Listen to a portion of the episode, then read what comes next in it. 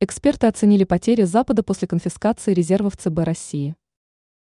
Конфискация Западом российских активов может обернуться для инициаторов потерями в размере 288 миллиардов долларов США. Об этом своих партнеров давно и настойчиво просит украинское руководство. Но там опасаются симметричного ответа и не спешат прибегать к подобным мерам. Конфискация резервов Центробанка России – может стоить западным странам 288 миллиардов долларов США, пишет МИ «Россия сегодня». Расчет экспертов. Именно столько составили инвестиции в российскую экономику со стороны Евросоюза, стран G7, а также Австралии и Швейцарии на конец 2022 года.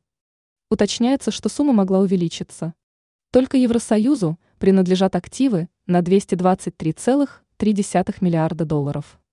Великобритания инвестировала в российскую экономику по состоянию на конец 2021 года около 18,9 миллиарда долларов.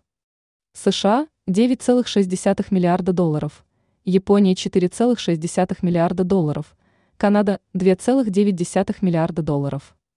Кроме того, в списке фигурирует Кипр – 98,3 миллиарда долларов, Нидерланды – 50,1 миллиарда долларов, ФРГ – 17,3 миллиарда долларов, Франция и Италия – 16,6 миллиарда долларов и 12,9 миллиарда долларов соответственно. Последствия конфискации. Как ранее сообщало издание Ройтерс, данная мера не спасет Украину, но представляет определенные риски для Запада. Предупреждает о последствиях и агентство Bloomberg.